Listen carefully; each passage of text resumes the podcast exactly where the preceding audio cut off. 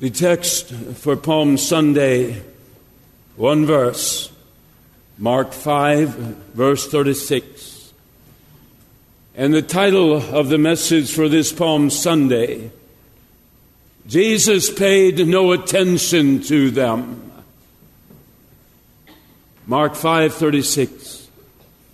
While Jesus was still speaking to the woman he had just healed, some servants came from the house of Jairus, the synagogue ruler, and they said to him, uh, Your daughter has just died.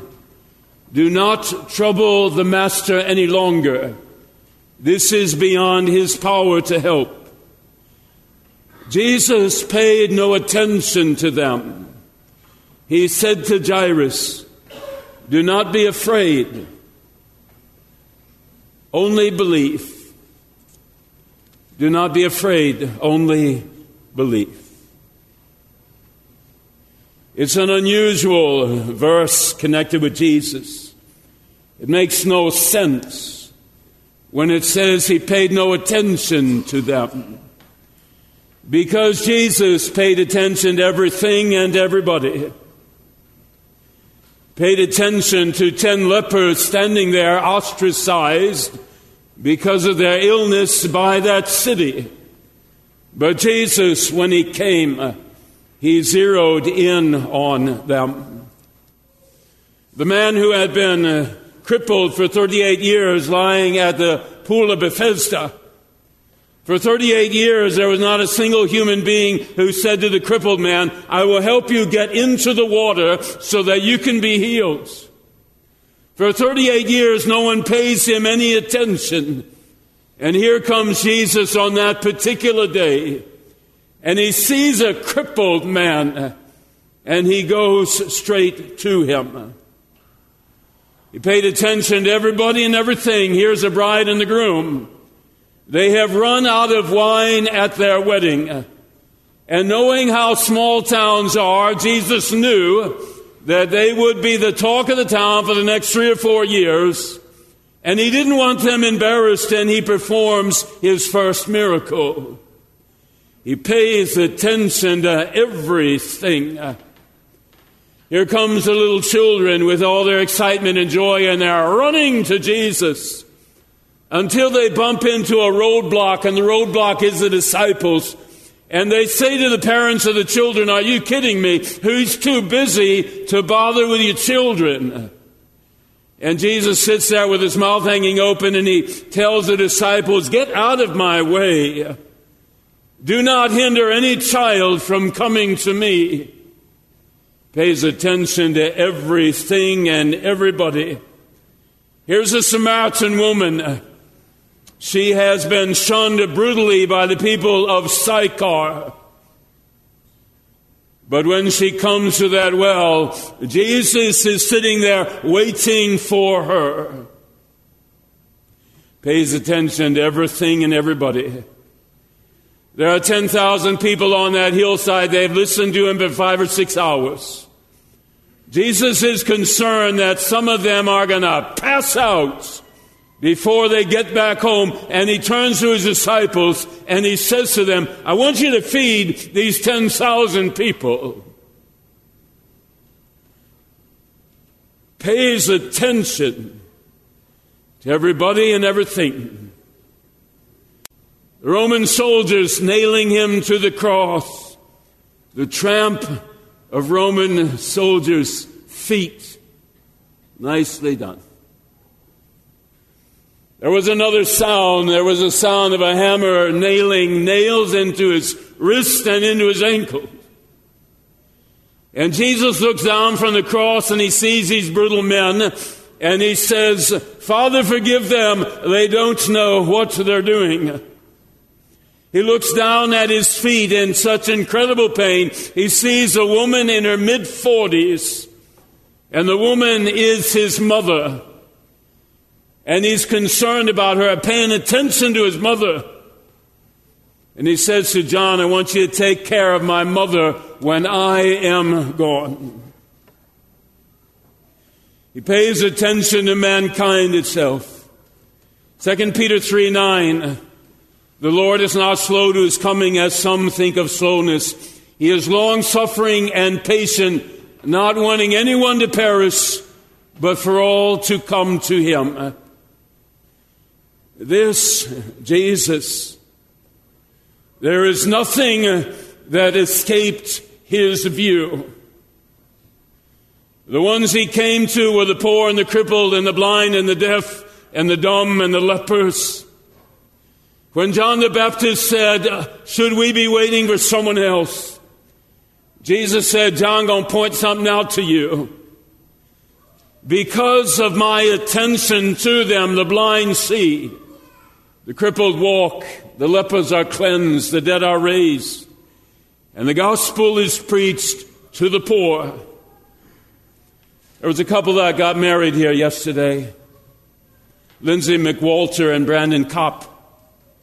And as they stood here, the verse that I shared was Psalm 139, one of the most powerful chapters in the Bible. And it says, God has you hemmed in. He knows all about your past. He knows what's going on in your life right now, and He knows all about your future. That's how much He pays attention to you. How startling then this one verse when it says Jesus paid no attention when he heard, heard this word. The servants coming to Jairus and they said, You've run out of time. Your daughter has just died. Let Jesus go. He cannot help any longer. He cannot help any longer. Let him go. Half an hour earlier, Jairus had come. He didn't send a servant. This is his daughter. He did not send a servant. He says, Jesus, my daughter is dying. Jesus said, let's go. Rush hour traffic in the marketplace. Jesus didn't get through as quickly as he normally would. And then there's a woman, she'd been bleeding for 12 years and she touches his robe and she's healed. In the Bible, it's a couple of verses, but you realize this takes 20 or 25 minutes by the time Jesus has talked to the woman and she's responded back. In fact, if you look carefully at the verse, he is still speaking to the woman when the servants come and say, Your daughter just died. He's got to be going out of his mind. His daughter's dying. This woman stops him and he's saying to himself, I know you need help, but this is my daughter. Would you leave Jesus alone so he can get to my daughter's side before she dies? When uh, the servant said to him, Your daughter's dead, he cannot help. That's when the Bible says he paid no attention to them. He said to Jairus, Do not be afraid, only believe.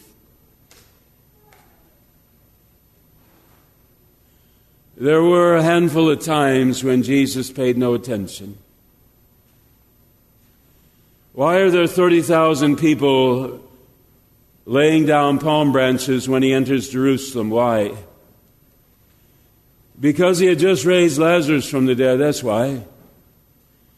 He had raised the boy at Nain from the dead, but that boy had only been dead for a couple hours. He raised this girl from the dead, she only had been dead for half an hour. Lazarus has been dead for four days. And when Jesus comes on the fourth day and says, Roll away the stone, and when he shouts into the tomb, Lazarus, come forth, you better believe everyone in Jerusalem for the feast of the Passover heard about the miracle. Theologians say there are 300,000 people that came to Jerusalem at that time for the feast of the Passover. 30,000 of them are standing there saying to Jesus, You're going to be our earthly king. And Jesus paid no attention to them. 30,000 when he enters uh, Jerusalem, so the historians believe. And no one, five days later when he's dying on the cross, Satan comes to him and says, Jesus, turn the stone into bread. Use your power to do this miracle. And Jesus paid no attention to him. Satan said, Why don't you bow down and worship me? I'll give you all the nations that exist on the planet. And Jesus paid no attention to him. And Satan said, Why don't you jump down off the top of the temple?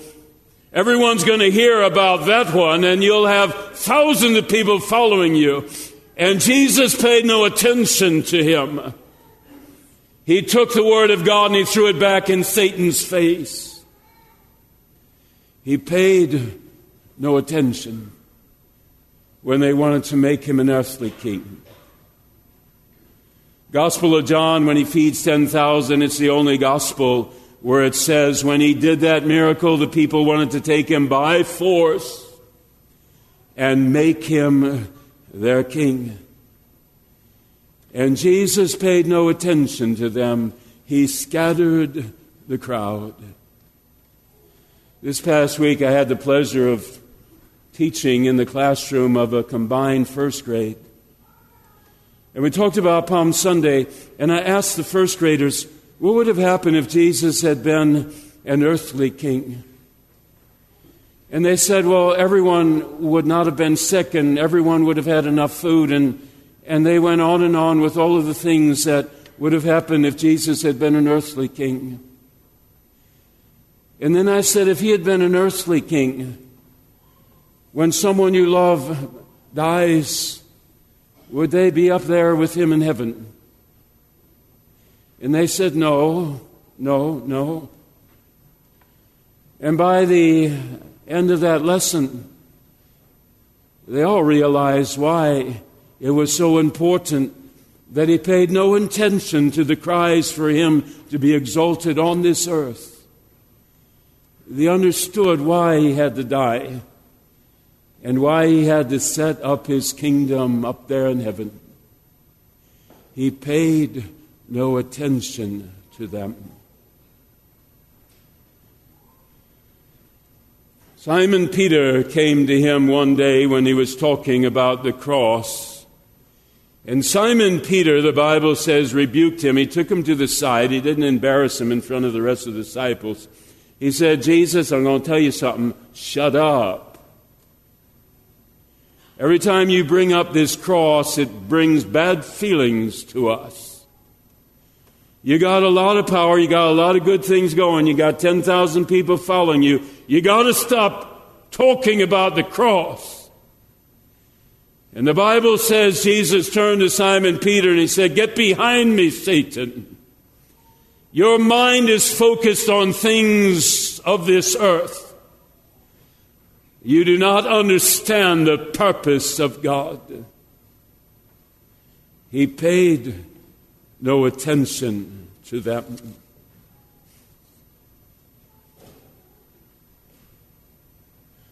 On this earth, it has always been the case that the main theme has been the strong survive, the weak do not. Survival of the fittest. The Old Testament prophets like Hosea and Amos, they talked about how the poor were trampled upon, how those in the marketplace would set their scale so that they could rob the poor even of the little that they had. In the Old Testament, a major theme. Jesus said to his disciples, The rulers on this earth lord it over people. They stamp them underneath their boots and they kick them. And he said, It shall not be so amongst us. Jesus paid no attention to the rules that exist on this earth. Out of his mouth come these words Blessed are those who show mercy. Blessed are the pure in spirit. Blessed are the peacemakers. Rome was brutal. Certain babies, if they were not wanted, they were left outside the city walls there in the hills outside of Rome, and the wild animals would come at night. If you were handicapped, you were taken outside the city walls and left in the hills. James Kennedy, in his book, Why I Believe, he mentions the brutality that existed in the Roman Empire. And he said one of the reasons that Christianity grew so quickly was the kindness and the compassion of the Christians in Rome. In the middle of the night, they would go outside the city walls and they would grab the babies and they would grab the handicapped and they would grab the ill and the elderly and they'd bring them back in and they would take care of them. They paid no attention to the rules that existed at that time. They were a different sort. A kindness and compassion that ran through them, exhibiting the very heart of God. You and I bump into Satan every once in a while. He says to you and me, You've committed a sin too great for God to forgive. And you pay no attention to Him. He comes to you and He says, Jesus has better things to do than to listen to your prayer for a job. And you pay no attention to Him. Satan comes to you and says, You can pray to God two or three times in your lifetime, but it's got to be something real huge. If you pray to God about little stuff and you cry wolf too often, He's not going to be there when you need Him. And you pay no attention to Him. These confirmands at 2 o'clock this afternoon heading off to high school. They're going to bump into a whole lot of things they haven't bumped into here in our blessed school. They're going to hear things like, uh, why be a goody two shoes? I talked to the gentleman this past week who started that Bible study at his fraternity at the college where he's at. And I asked him how it's going. He said it gets more difficult because once it started to take root, then I began to receive emails and texts. And quite frankly, Pastor, they were almost threats being a goody two shoe, trying to bring something into this fraternity that's trying to turn who we are. And I said to him, How do you handle that? He said, A lot of prayer. I said, Tell me more. He said, I try and pay no attention to it. I keep going forward, and God keeps blessing. There are voices you need to listen to the voice of the one on the cross, the one who says, Follow my path, the one who says, when fear begins to take over, Do not be afraid, only believe. If he can say to Jairus, whose 12 year old daughter has just died, This is not beyond my power to help. Don't be afraid, only believe. He says the same thing to you and me. I don't know what's going on during this Holy Week for you. Maybe you're getting ready to have a baby. Maybe you just found out you were pregnant. Maybe you just got an advancement at work. Maybe the dude just gave you an engagement ring. It's about time, right? I don't know what's going on for you this Holy Week. I pray it's good stuff. But if during this Holy Week your uncle has died, or your father has just died, or your daughter's been diagnosed with MS in her mid 30s, I don't know what's going on in your life, but I know even if it's something of great horror, Jesus would be the first one to say to you, this is not beyond my power to help. Do not be afraid. Only believe. Next Sunday, a week from today, we're going to be celebrating the power of the empty tomb that has rolled throughout this universe for 2,000 years. And that empty tomb says to you and me, do not be afraid, only believe. In our Lord's powerful name, amen. Would you rise as we pray?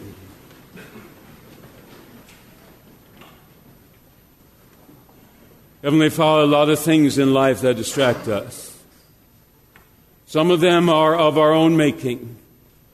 We are prone to be critical, we're prone to be judgmental, we're prone to pointing out everyone else's mistakes, we're prone to fear and worry and anxiety, we're prone to low self esteem. Some of the things are of our own making.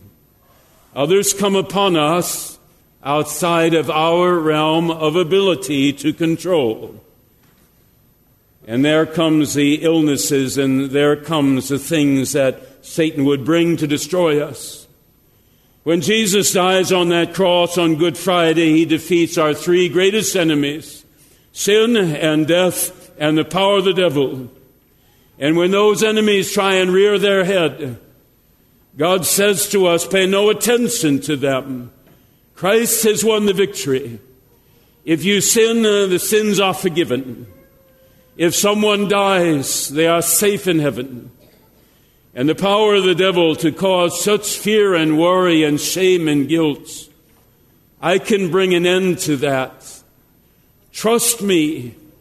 Look to the cross, look to the empty tomb, and put your trust in me. This is a day that God has made. I will rejoice and be glad in it. In our Lord's name, amen.